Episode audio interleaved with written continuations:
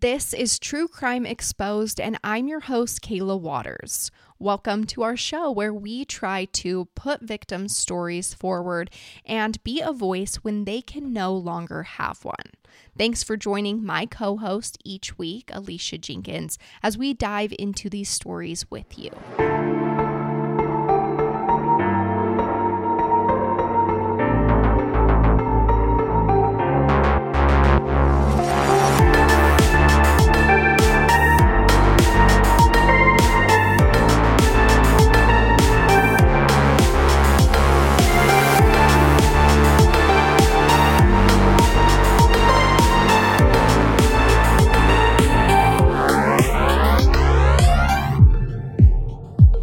Welcome back, everyone. The case I have for you today is a web of deceit. Pay attention if you want to follow along because there are a lot of players here. I got more than I expected when I dove into this case, and it opened my eyes to just how much corruption is hiding behind the scenes. With that, are you ready for today's case? Okay, so hopefully you can keep up with this one. Let me know if you're confused at any part because there's like a lot of characters in this story, which I didn't think there would be because I found this case on the like Charlie Project where, you know, they detail like missing persons and unsolved cases. And it seemed very small. Like there's really no other reporting on the case. I couldn't find any other podcasts on the case. And then I ended up through Reddit finding one really deep dive, like intensive reporting on this case through the New Times, the Miami New Times by Bob Norman. This is like the one reporting on this case. So there are two missing people in this case, but that reporting basically focuses on one of the missing persons because he worked with um, this guy's wife, I think, on that article. Um, so, unfortunately, I don't know a lot about the second person, but I'm giving all the information that I know. So, on December 9th, 1983, 23 year old Donna Weaver straps her twin daughters into their car seats and makes her way to the Fort Lauderdale Hollywood International Airport in Florida. And she's there to pick up her husband. This is 30 year old Gary Weaver, who is flying home from the Bahamas. The family lives in a little apartment nearby in Coral Springs, and the next day, December 10th, is their first wedding anniversary. And Donna is anxiously awaiting Gary's arrival so that they can celebrate. And this celebration feels even sweeter because not only will they be together on their anniversary, but they'll be reunited after Gary's week long business trip. He had been gone since December 2nd. And once they arrive there at the airport, Donna grabs her daughters out of her 1977 Oldsmobile and they settle in there at the airport awaiting Gary's return. Donna knew when to be at the airport because Gary had called her just before while he was at the Nassau airport in the Bahamas. So, Gary, he had already done this business trip a couple times before. There in Florida, he worked as a bulldozer for a friend he had known since childhood, and this friend is named Randy Krah.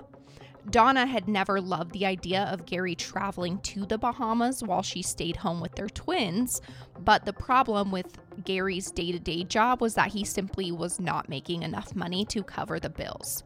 He brought home only roughly $300 per week, which would quickly dissipate between rent, groceries, diapers, and other necessities. So, when Randy offered Gary the opportunity to travel to the islands to fix boats for around $150 per day, Donna couldn't protest. They needed the money as and as much as she hated him being gone, that money was worth it. Or so she thought. But those thoughts would change on that December day while Donna waited at the airport long after Gary was supposed to be there. He never came home and he never would. That extra money was never worth losing her husband forever. She didn't recognize immediately at the airport that Gary would never return. She first told herself that he must have gotten delayed. And remember, this is back in like 1983, so you're not texting on airplanes or like using Wi Fi like you can now. Like, hey, I'm not to make it. Did he just call her on her home phone? Yeah, he had called her to her home phone before he was leaving on like his last flight home. You know, so she's just telling herself he must not have made it, must have gotten delayed. But as the worry of what could have happened to Gary set in, Donna was filled with regret about the last time she saw her husband face to face. She had driven him to the airport at 6 a.m. on December 2nd while their neighbor watched the babies. Gary wanted Donna to sit and wait with him until it was time for him to fly out. But Donna didn't like being away from the twins. She wanted to get home and feed them, and she wishes she would have stayed instead of giving him a quick hug and kiss before rushing off. As Donna left the airport on December 9th with her twins in tow, she hoped that Gary would return on a following flight and catch a cab home. The family was supposed to head from the airport to the Mothers of Twins Club, where Santa was making a special visit. So Donna wasn't extremely worried yet and decides to take her girls for their visit with Santa and then hopefully meet Gary at home. According to Bob Norman with the Miami New Times, Donna had spoken to Gary several times through his stay in the Bahamas. He mentioned that he was staying in a really nice house that looked out onto the water. The man hosting them was named Jeff Fisher. And it was just before 6 p.m. on December 9th when Donna returned home from the visit with Santa. And still, Gary was not home. So she started calling Jeff Fisher's home down in Nassau. But there was no answer. So she started paging Randy Kruh. And this is Gary's boss that set him up with the job, but he was not calling Donna back. And she wondered why no one was answering. So Donna has a pretty sleepless night and she awakes the next day filled with anxiety. They were supposed to be celebrating their anniversary this day. And Donna keeps trying to get a hold of Randy and Jeff, but the day passes with no word from either of them until finally Jeff Fisher does answer later that day. Jeff didn't seem worried at all. He told Donna that everything was okay, Gary was fine. He ended up being delayed due to the job that he was doing down there in the Bahamas, but that Gary would make contact with her soon. So there was a small sense of relief hearing that Gary was all right, but there was also this pit in Donna's stomach telling her that things just weren't right because it didn't line up. Gary would normally. Your husband would call? Yeah. She's like, My husband would call me on my anniversary. Yeah. He also knew I was coming to pick him up from the airport. Like, he called her right before he was coming home. He was at the airport when he called her. So she's like kind of happy that she hears he's fine, but she's also like not sure if this is the truth. Have him call me and I'll listen to his voice. yeah, yeah. I'll actually hear from him. So she has another sleepless night, and now Donna is reaching for anything she can find about when Gary will return home. She remembers there was this man who had purchased engine parts for Gary to take down to the Bahamas on this trip. That man was named John Sims, and he lived in Delray Beach, Florida. He told her that he wasn't sure what was going on with Gary, but he agreed to try and find out. This same day, Donna was able to get in touch with Jeff Fisher again. Remember, Jeff is the one that Gary's staying with down in the Bahamas. And now, Jeff is telling Donna that Gary had gone out on a little work trip, but he hasn't returned. Jeff tells Donna that he already contacted the U.S. Coast Guard and there was a thorough search being conducted. Ultimately, Jeff says that multiple departments are now searching for Gary, including the Aviation Administration. But wouldn't they call his wife? I know, right? Thanks for the info, but can they call me? yeah.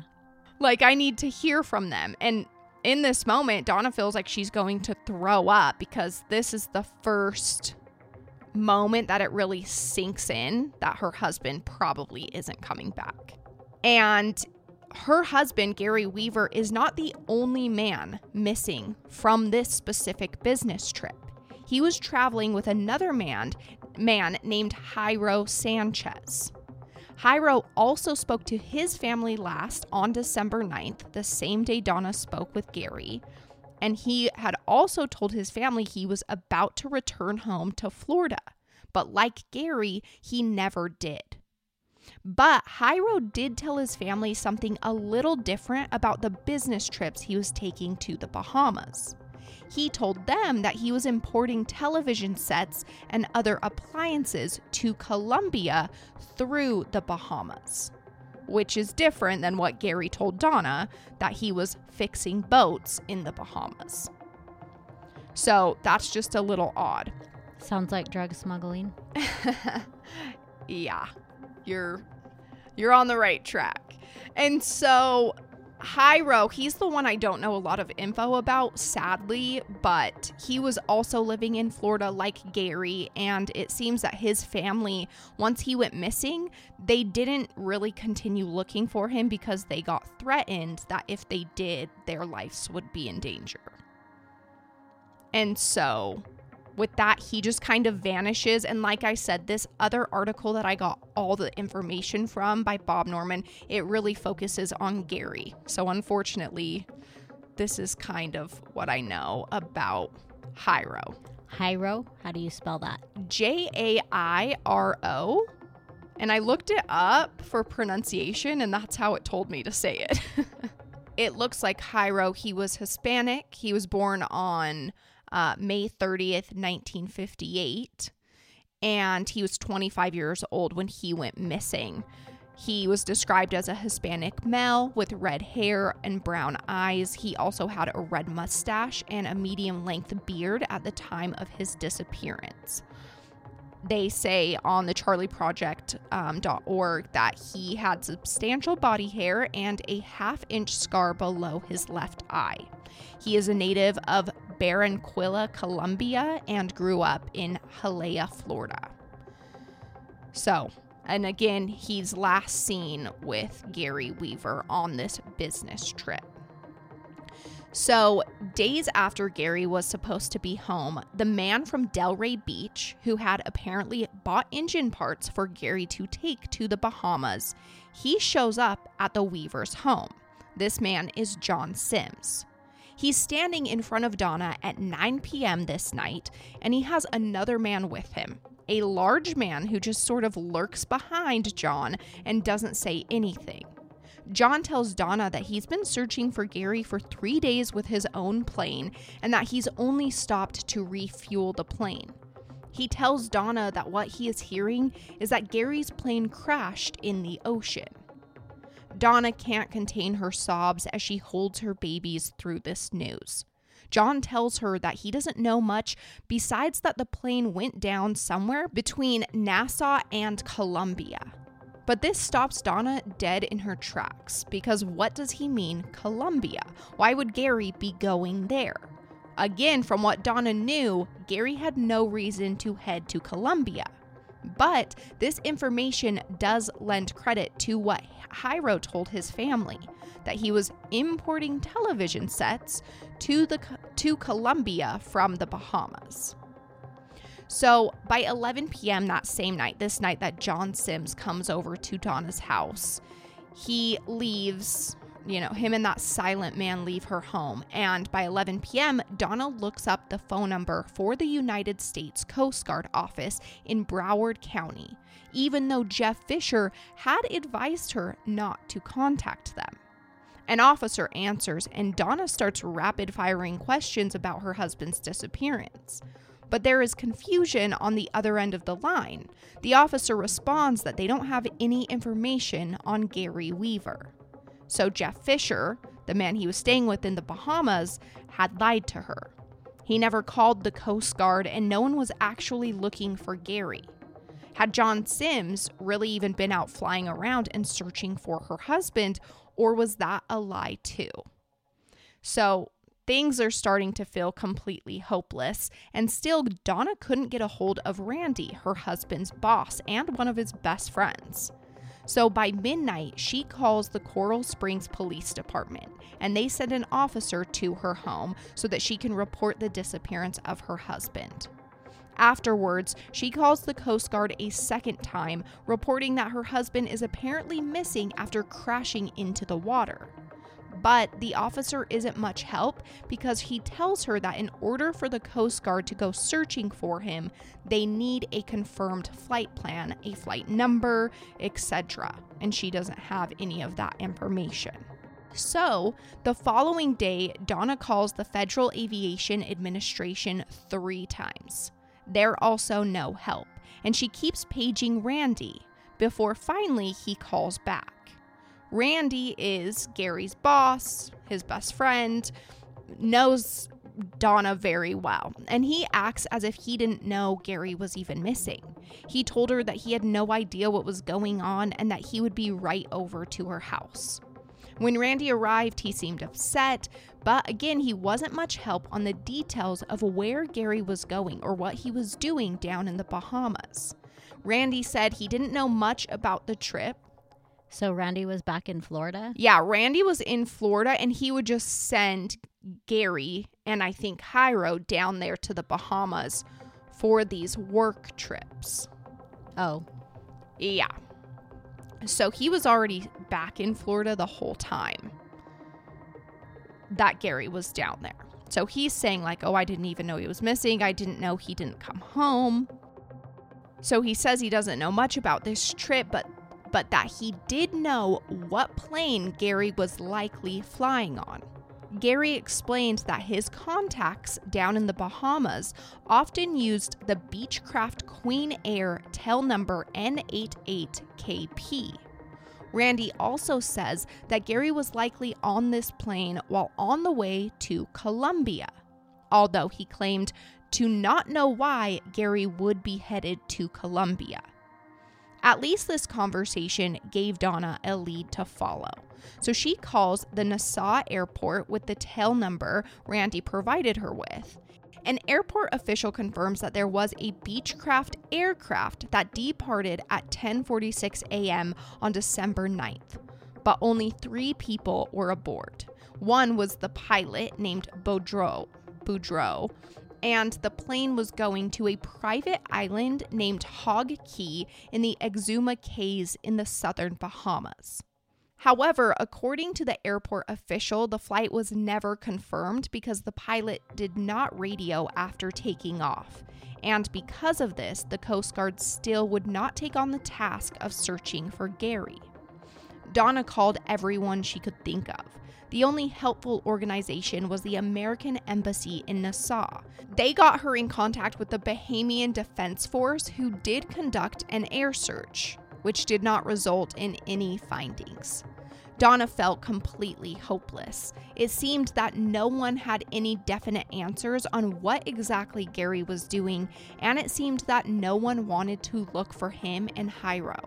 Didn't they deserve more of an effort than this? The way Donna and Gary met was at a restaurant where, where she was eating lunch with her mom there in Florida. The handsome, brown eyed, brown haired, freckly man with a mustache confidently walked right up to her and introduced himself. Donna had just recently moved to South Florida from West Long Branch, New Jersey, and she came with her mother, who was living in Coral Springs.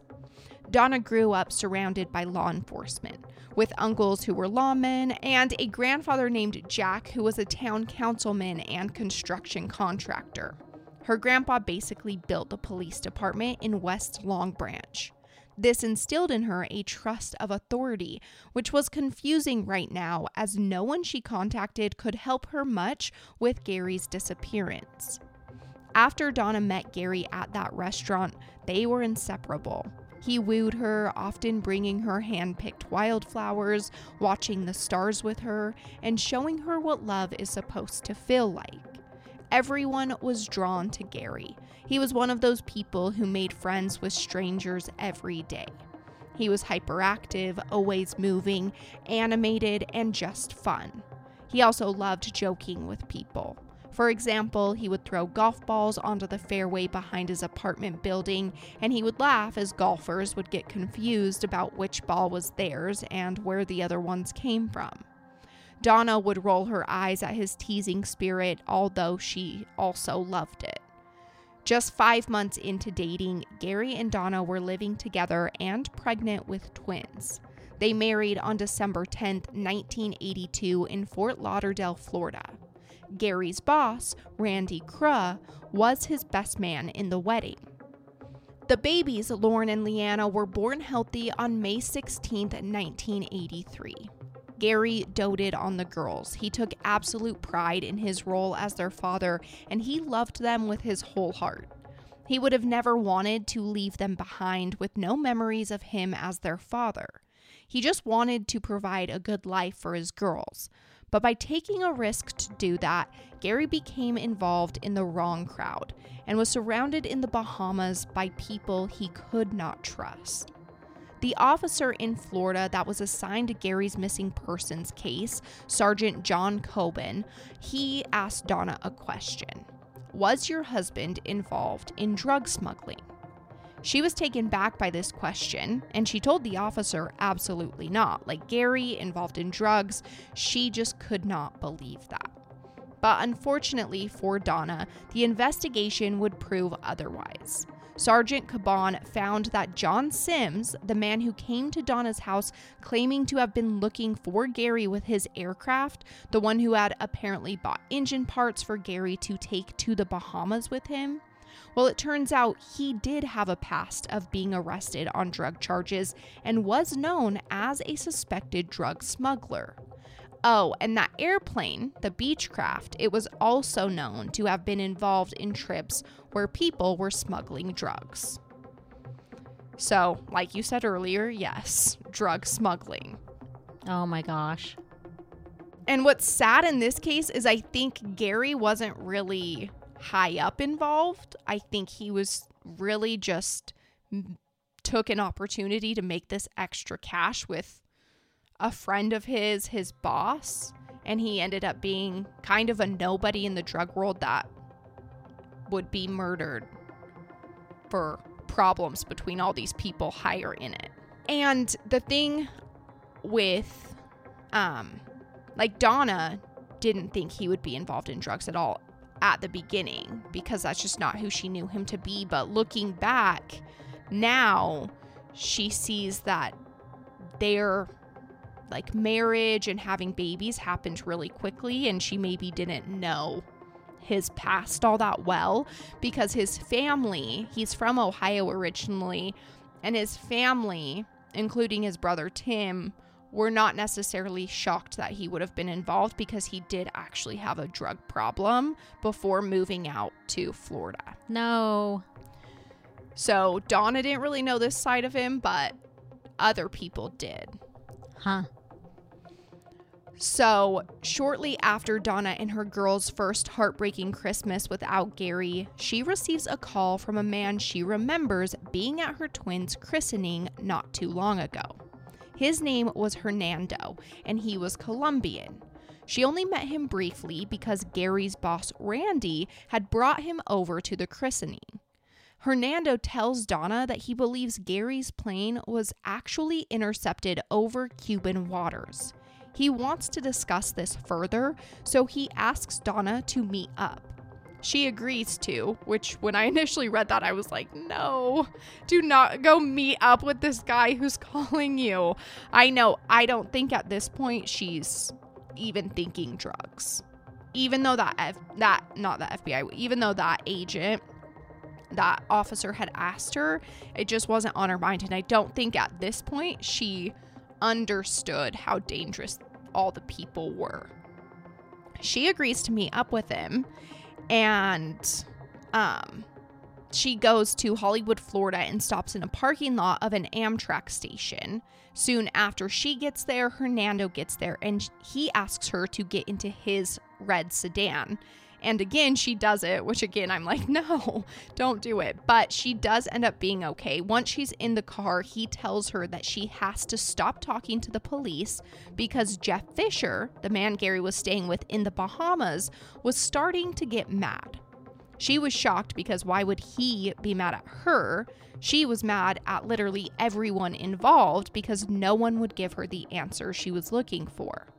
According to Bob Norman with the Miami New Times, Donna yelled at Hernando and said, quote, "You tell Jeff Fisher I'm the one who is angry. I want Gary's things and I want his clothes and I want the money he's owed. I can't even pay the rent. I want every single thing Gary left at that house." And it wasn't long after this that the investigation into Gary's case through the Coral Springs Police Department comes to a halt. They deem it inactive pending until new information is brought forward, leaving Donna without much closure, but she has to push forward. So, with Gary's disappearance, Donna was now a single mother to twins and she had to provide for them. So, she took up cocktail waitressing so that she could spend the days with her girls and work while they slept with the supervision of a babysitter. She kept thinking back to the information coming forward about Gary's involvement with drug smuggling. It was hard for her to believe or accept because, like I said, she had never really seen this side of Gary. She never had seen him touch a hard drug, although he did admit to her once that he had a problem with cocaine when he lived in his hometown of Convoy, Ohio. So, a year passes by with no new information. Donna did the best she could to move forward, but she wondered every single day about Gary. Could he be alive? What happened? Why did this happen? And then, about a year after he disappeared, John Sims knocks on her door. Do you remember who this is? This is the guy who bought Engine parts. engine parts. Yeah, already came to her house, said that he was looking for him with his own plane. This is that guy. So he just shows up at her house a year later, and this time he's crying. He keeps saying to Donna, It's not right what they did to Gary. And this is freaking her out, so she asks him to leave. And with that, he hands her a $1,000 in cash and he leaves. So, super weird interaction. Yeah. And this felt like a punch to the gut because what did they do to Gary that was so horrible? This man is giving her money and bawling about it a year later. And this conversation sat heavy in Donna's heart as she pondered the possibilities of what Gary went through. And that weight grew even heavier when, very soon after this conversation with John Sims, Donna is called by Randy Kruh. This is Gary's boss, Gary's friend. And Randy tells her that John Sims has now also been killed in a plane crash in the Atlantic Ocean near Palm Beach. The one who gave him a thousand dollars, and then how many days later? The one that just came crying, saying it's not right what they did to Gary. It didn't say how many days, but it said shortly after he's dead in a plane crash. Oh my gosh. It seems suspicious to me Yeah. that two people, you know, Gary and Jairo are killed in a suspected plane crash, and now John Sims is killed in a plane crash. And Bob Norman reports that there is no record of John Sims' disappearance at the Palm Beach County Sheriff's Office or the medical examiner's office. He just disappeared, kind of like Gary and Jairo did. Huh. So the situation is obviously sketch. And not only did Donna's husband disappear, but now her life was in danger too. Did it say if John Sims had a family? It didn't. It didn't really say any information about him besides that he was kind of involved there at the beginning, came back, and then died shortly after he came back. So in 1985, Donna decides to write this letter to Congress. She's detailing what happened to Gary and begging for help after explaining that her husband became involved with some really bad people. Lisa Sevier worked as an investigator for the Senate Public Works and Transportation Committee, and she comes across this letter from Donna. Lisa explained to Donna that her life was in danger and that she shouldn't speak to any more strangers on the phone, and she should never allow anyone she didn't personally know to take a picture of her or her kids. Now, nothing really comes out of this congressional investigation done through Lisa Sevier. There was a hearing, but the only thing that came out of that was some new legislation regarding rules about registering your airplane and altering fuel systems. there's nothing of justice for Gary or Jairo. Lisa did write a report about the disappearances that she handed over to the Social Security Administration in 1988, and this allowed Donna to receive death benefits because they determined that Gary Weaver did in fact die. The frustrating thing about this is that Donna was not allowed to see the report because it was classified. So she didn't even know what exactly led them to this conclusion. She received an initial payout of $60,000, and then each month, month after, she would receive $1,200 until her daughters turned 18 years old. But no amount of money could replace what the family had lost. Lisa Sevier made this comment that Bob Norman reported on, and she said, quote, it will never in our lifetime be in the best national interest to release those documents. She added that she was the only one with a remaining copy of the report, which seems sort of weird. Yeah. Like, it will never be in the best national interest to receive the report on this guy's disappearance. Oh my gosh. and I think we'll kind of have some answers to why in a little bit, but you don't know for sure why she said that. And now Donna was conflicted. She felt grateful there was somewhat of an investigation done into her husband's disappearance, but she also felt like the government wanted her to stay quiet and stop looking for answers. By this point, Donna was convinced that Gary was involved in some sort of drug trafficking operation, and the other men involved had killed him and Jairo, as well as Jason Sims, who later disappeared. Lisa Sevier, who investigated the case, believed that it was likely that the two men were pushed out of that plane they were on on December 9th, 1983. So that's her conclusion is maybe they were pushed out of the plane. Remember, there were only reported to be like three people on that plane.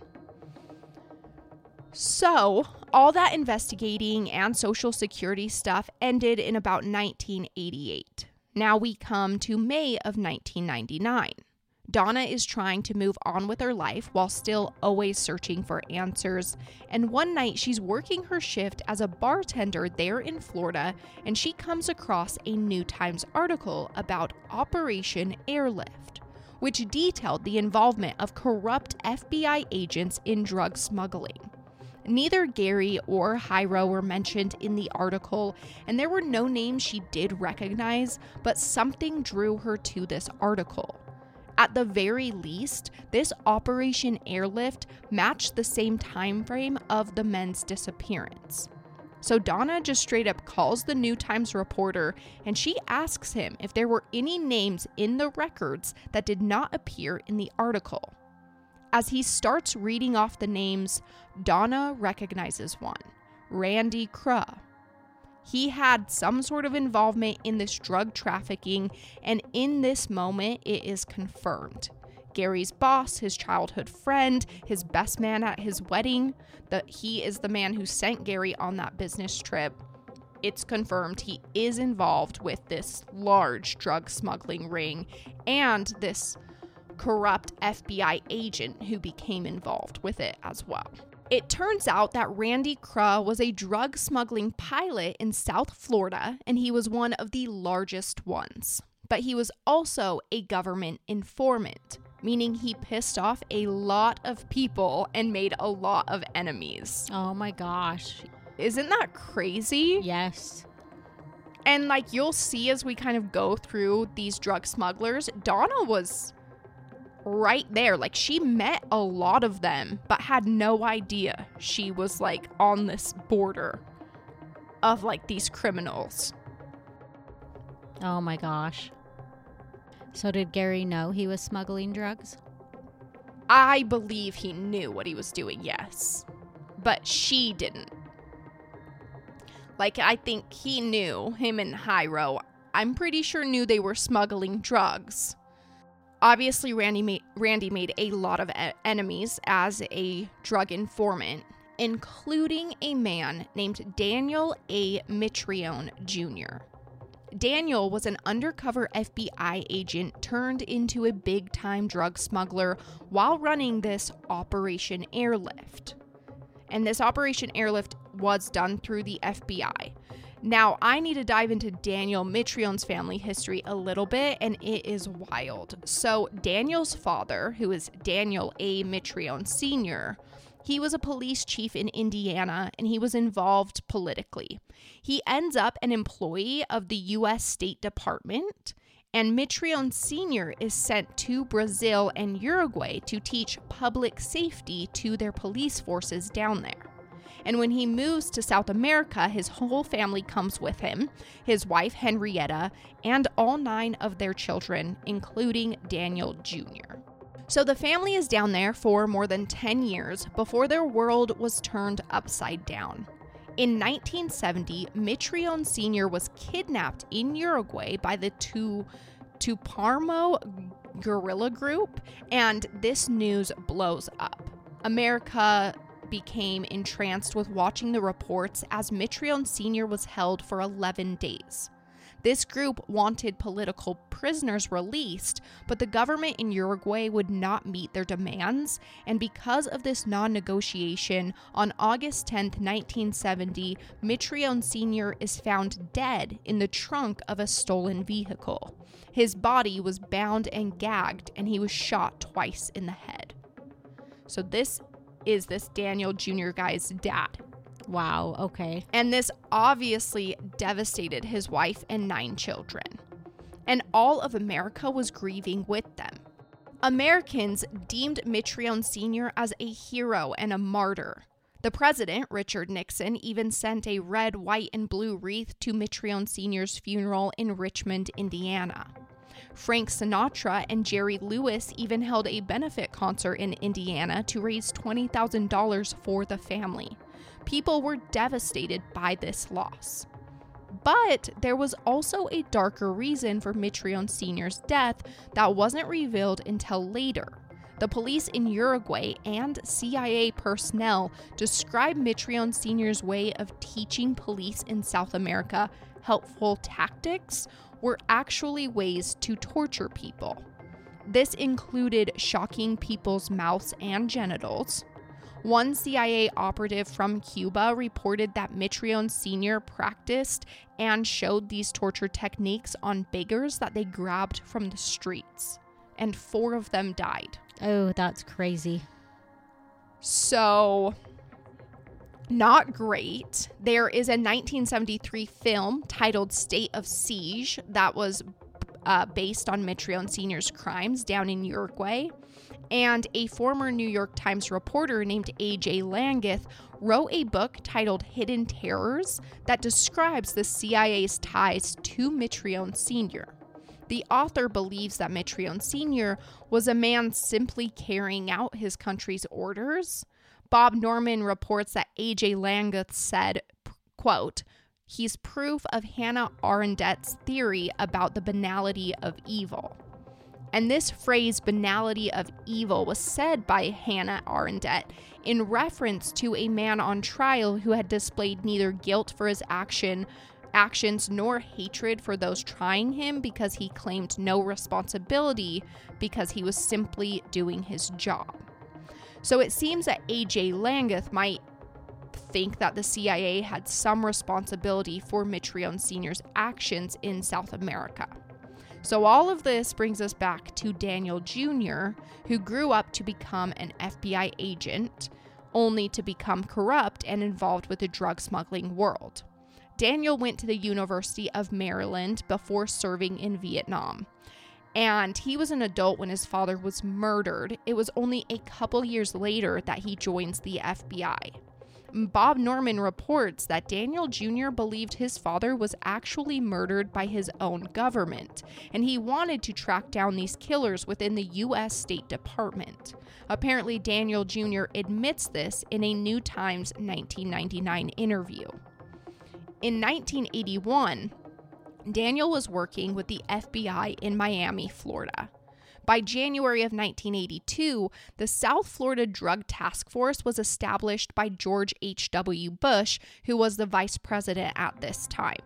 And with this, the FBI took jurisdiction over narcotic, narcotics cases as the war on drugs was in full swing. And this is when Daniel Jr. takes on Operation Airlift. So, this all starts when a man named Hilmer Sandini becomes an informant for the FBI. Sandini and Daniel Jr. become really close. It's almost as if Daniel looked up to Sandini, who was 56 years old when they first became involved. Other agents believed that Daniel Jr. saw Sandini almost as a father figure, although he is literally a criminal who became an informant. And while Sandini was a great source of information, it was also known that he was suspected in multiple murders. So, the FBI had always known that Sandini was the likely killer of restaurant owner Harold Schatz, who was murdered on Halloween in 1981. In fact, Sandini would later be convicted of this crime in 1987 after confessing that he did shoot Harold over a drug deal gone bad. The murder happened in Sandini's living room, and then he rolled Harold up in a carpet and bur- buried him. He also had his 19 year old daughter help him discard of Harold's body, which has never been found to this day. So, this is like a web of just really messed up people. Ew. They all have a history. Yeah, It's weird. But still, like before his conviction, although he is known to likely be a killer, the FBI paid him $800 a week as an informant, and he was partnered with Daniel Jr. Now, Daniel was introduced into the drug world as an undercover agent, known to the criminals as Danny Maselli, a Chicago mobster.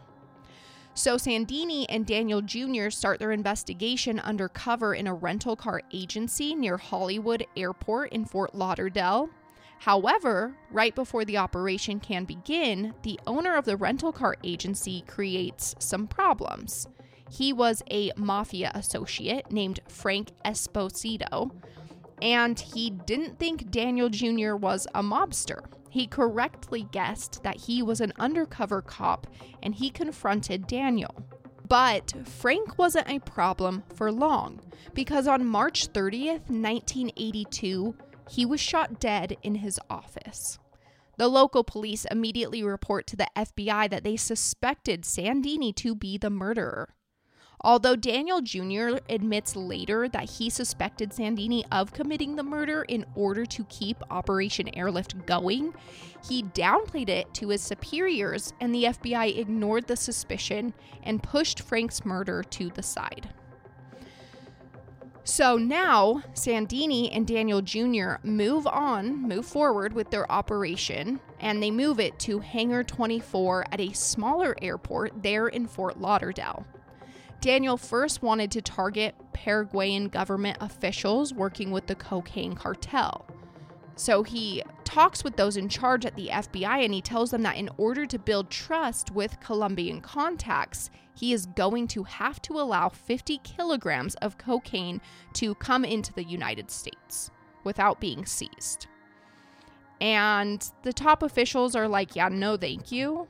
Like, we're going to get a lot of backlash for that, so no. and they refuse his request. Can you imagine you find out later, like the government's just like, yeah, send it in? Yeah. and so obviously they tell him no. But this turns Daniel against his own people. From here forward, he told Sandini that he wanted in on the big money with legit drug smuggling. So we know that Daniel Jr. and Randy Kruh were involved because on Randy's 30th birthday, he introduces his sister, Tammy Kruh, to a man named Danny Maselli. Remember, this is his undercover name. Randy was holding his birthday on a 65 foot yacht, and Tammy was having a great time with men dressed to the nines and all the high end food and liquor. It turns out that Randy Kruh had been flying drugs for Danny, aka Daniel Jr. He would take marijuana from Jamaica and cocaine from Colombia back to the Andros Island in the Bahamas. Then the drugs were picked up by boats there in the Bahamas and brought to Florida. Randy Kruh often flew alongside Luis Bernardo Sanchez Castro, who was a retired Colombian Air Force. This man went by the alias Hernando Sanchez, which, if you remember, Donna had spoken to Hernando on the phone in the early days of Gary's disappearance. He is the one who met her at the Amtrak station and told her to stop talking to police. This is him. So he flew alongside Randy. This is where it's getting that web of confusion. Yes, this is where I'm like, there's a lot of people involved. And Hernando also was the one who Randy brought to their daughter's christening. So, all these people she had met even before Gary went missing. She had talked to them in the early days of the disappearance. And then later, she's finding out how involved they are in the drug world. So, there were signs that Daniel Jr. had gone rogue, but signs were often ignored by the FBI. Finally, another agent named Christopher Mazzala looked into the airlift file and described it being in disarray. When Daniel Jr. heard that they might shut down his operation, he and Sandini decided to steal over 200 kilograms of cocaine from a Colombian shipment and turn it over to the authorities to show them that they were doing good work. The FBI then gives this cocaine to the police department in Fort Lauderdale, and they made up a story about how this large amount of cocaine was discovered by a drug dog who sniffed it out in a parking lot. Which I thought was interesting because it's like, do they often make up stories about how things are found? Yeah, I know. I mean, I Daniel Jr. was undercover, so I understand they couldn't like say the real story, but it just made me realize, like, huh, they probably do that a lot. Yeah. like they're just like, yeah, we found this. Our drug dog sniffed this out in a parking lot. How cool. Yeah. Now, regardless of this attempt to save Operation Airlift, the FBI still shuts it down on April 20th, 1983. This is the same year Gary goes missing. Two months later, Daniel Jr. resigns and continues drug smuggling with Sandini. And just months later that fall, Gary and Jairo are missing and likely murdered. In March of 1983 was when Randy's life in the drug world was causing him many problems. He first crashed a plane carrying marijuana due to a stray cow on the airstrip, and Sandini ordered Randy to pay $40,000 for the plane, so Randy started selling cocaine on the street.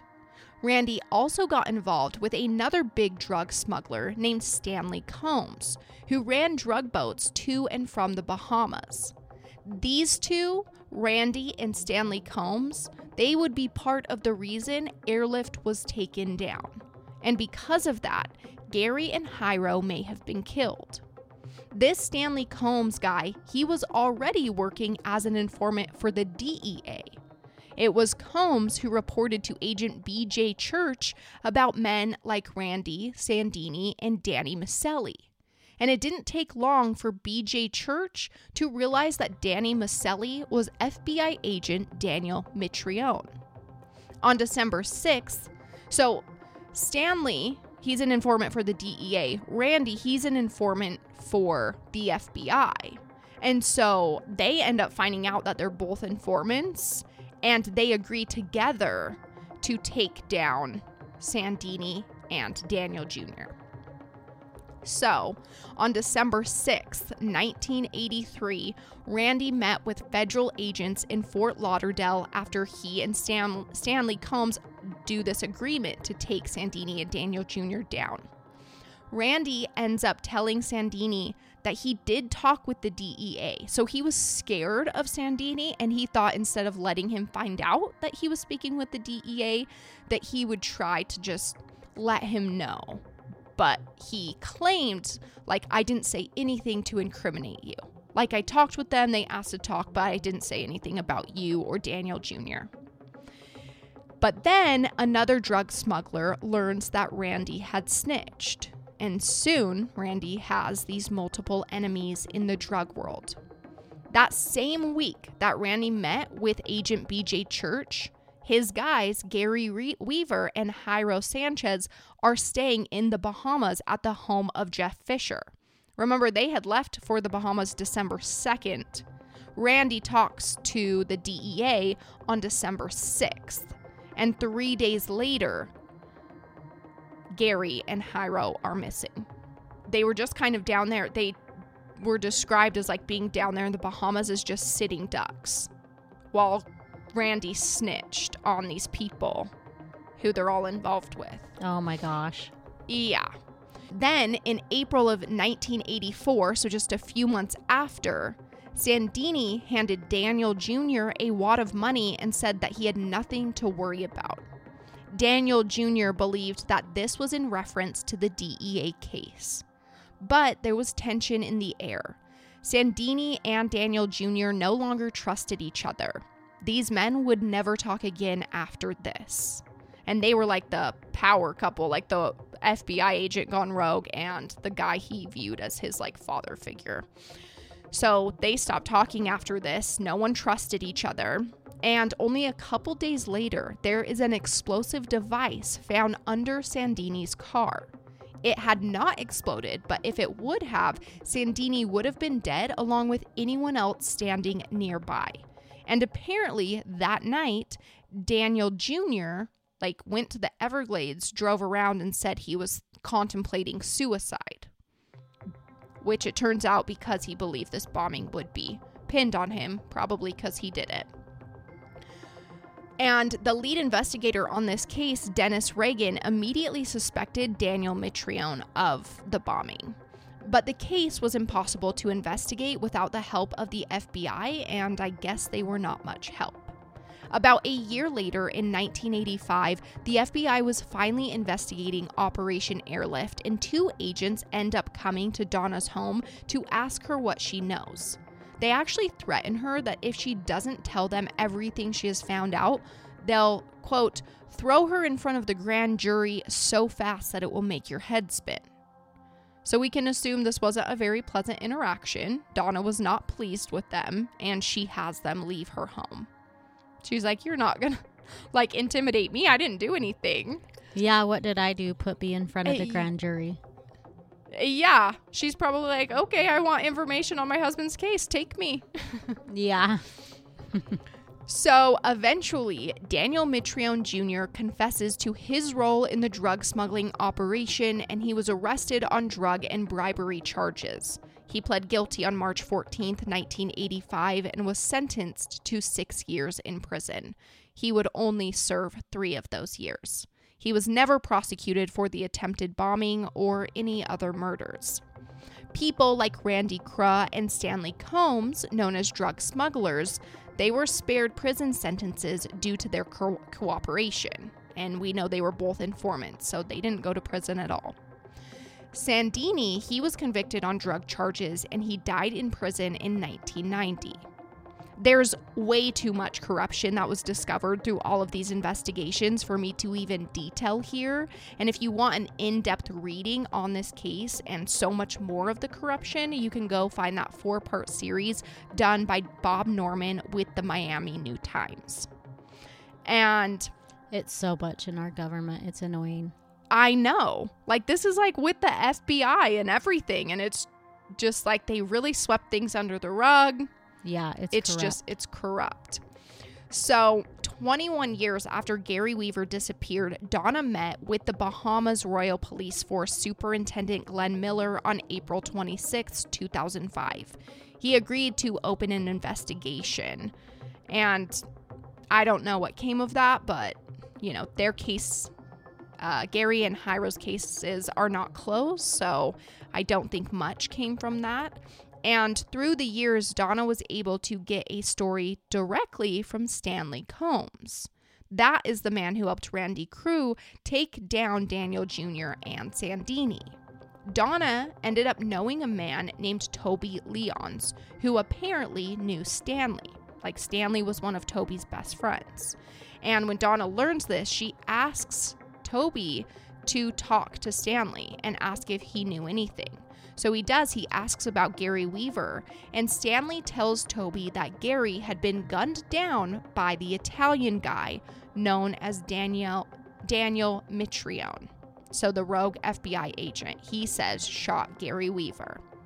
Stanley claimed that the murder took place on Andros Island near a plane runway and that Gary was buried right there where he was killed. Stanley did not want to meet with Donna, though. And so she kind of gets this story.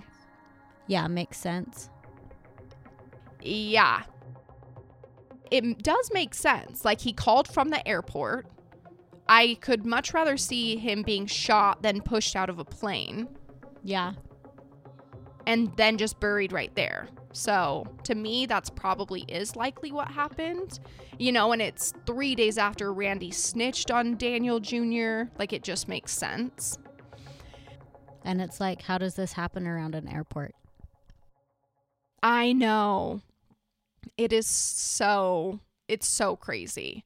And now with that information, Donna did call the Coral Springs Police Department and report it to Nick Iarico, who had reopened the missing person the missing persons case. However, the invest- investigator never did get in contact with Stanley Combs.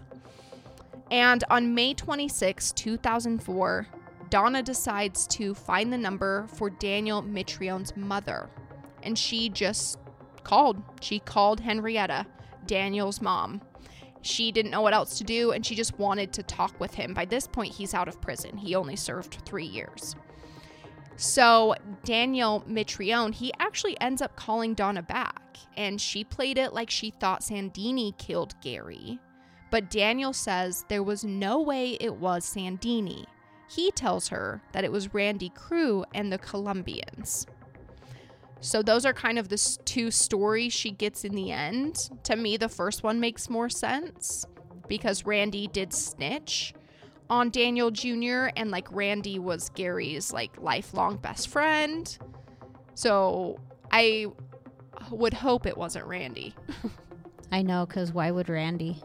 Yeah, I think Daniel had more incentive to murder them to get back at Randy. Yeah. And that's kind of where it ends. Like, there's really never specific closure. I think there's a lot you can pick up and guess. And that's that. Ah, I hate the non closure ones. I know. And it's sad because, like, yeah, he got involved with the drug smuggling, but I just, I Well, just for his I wife. don't think he really knew how big it was. Yeah, like he wanted to provide for his kids. I think he was like, "Hey, this is good money." Like his best friend was doing it. I don't think he kn- just knew how big the operation was. It's also sad that so many years later she's trying to find answers. Yeah, and then that quote kind of makes sense with what that Lisa lady said. Like it's not it will never be in our national best interest to release the information. Why? Cuz the FBI was so involved because there's like so much corruption and so much murders that it seems they knew about that they did nothing and they like protected these informants and they protected their rogue agent and it's just weird. Yeah. And I did not expect all of that going into this case. So, You learned a lot. yeah, I really did. So it's a very sad case of Gary Weaver and Jairo Sanchez.